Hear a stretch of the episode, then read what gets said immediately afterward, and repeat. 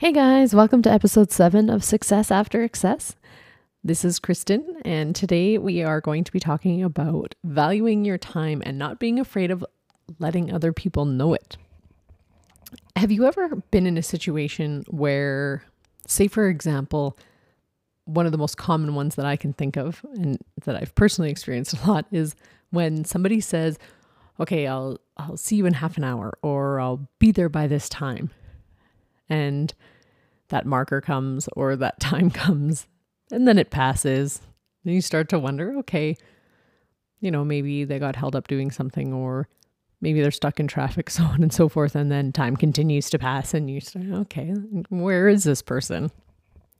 In some situations, absolutely, there's a valid reason and something came up, they got tied up, whatever. And then in other times, there's no real excuse for it or no real reason for it, rather no valid reason, anyways. It's just, you know, whatever. they just decided to show up when they showed up and and and it's supposed to be no big deal. I chose this example because it's a fairly simple one and it's it's one that I, I truly believe a lot of us are going to be able to relate to. However, I know for myself prior to going through the changes that I went through, due to the fact that I really lacked a lot of self worth and self esteem in an effort to appease people and to keep people happy. I was very compliant in some regards, especially in situations where things were a little bit more subtle. So, say, for example, like I mentioned earlier, somebody showing up late or having an expectation of me to obligate myself to commit more to something than what I initially had, or to say, you know, for example, pick up extra shifts, or kind of always be that person to rely upon to go the extra mile, even if that's not truly what I wanted. So during that time, like I said, I, I was very compliant in an effort to please because I, I wasn't confident in myself and I didn't have that self worth and that confidence to just say, uh, "Excuse me, this isn't working out so well for me." It's it's great that you know you're clearly okay with this. However, my time is valuable, and I still remember the first time I had a conversation about that with somebody, and it was actually a close family member there had always been this expectation that I would be there for them exactly when they needed me and I would do exactly what they wanted, when they wanted, how they wanted, why they wanted, and so on and so forth. And once I started on this path of growth and change and discovery, I remember there being a time where this person had asked something of me and I agreed it was fine. However, I had made plans for later on in the day. So, upon arriving at this person's house, they were nowhere near ready for the task at hand and were taking their time. And I expressed to them, I said, you know, to be honest, I've got plans at such and such a time today. So, if you want to get this done, we need to get going. And at that point, this person became extremely agitated with me and they were upset that I had made plans for a later point in time because their expectation was literally, as they stated, their expectation was that I had agreed to do something with them to help them. So that's what I should be doing. And I had no business and no right to be making other plans. And I literally kind of laughed to myself a little bit. I said, Excuse me, we made a plan, you know, for such and such a time this was our plan, this was the outcome, this is about how long it would take.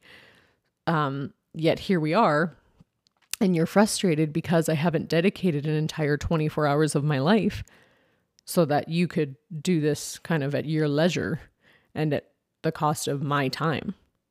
So essentially, you're upset with me because I'm not allowing you to take liberties with my time the craziest thing for me in that moment was that this individual just wasn't getting it. It was completely going over their head. And they argued that that wasn't what they were doing. despite me pointing out the very obvious fact that that's exactly what they were doing. Now, the reason that we were hitting a conflict here was one, I had begun to shift and change as a person. So I was beginning to step into a new version of myself that wasn't willing to give people that kind of authority in my life. I was starting to say no. And I was starting to feel confident in saying no because I finally, for the first time in my life, understood that it was okay to say no. I wasn't at everybody's beck and call. I didn't have to be. And there was nothing wrong with that. I had zero reason to feel guilty for that. The second part of it was that this individual had become accustomed to my behavior throughout my lifetime up until that point of me always bending to someone else's will and allowing them to dictate my schedule, my time, and how things were going to play out. Needless to say, um, it ended up that I didn't stay and help that person because they were so frustrated that they basically just had made it very clear you know, if you're not going to do this my way, then don't bother.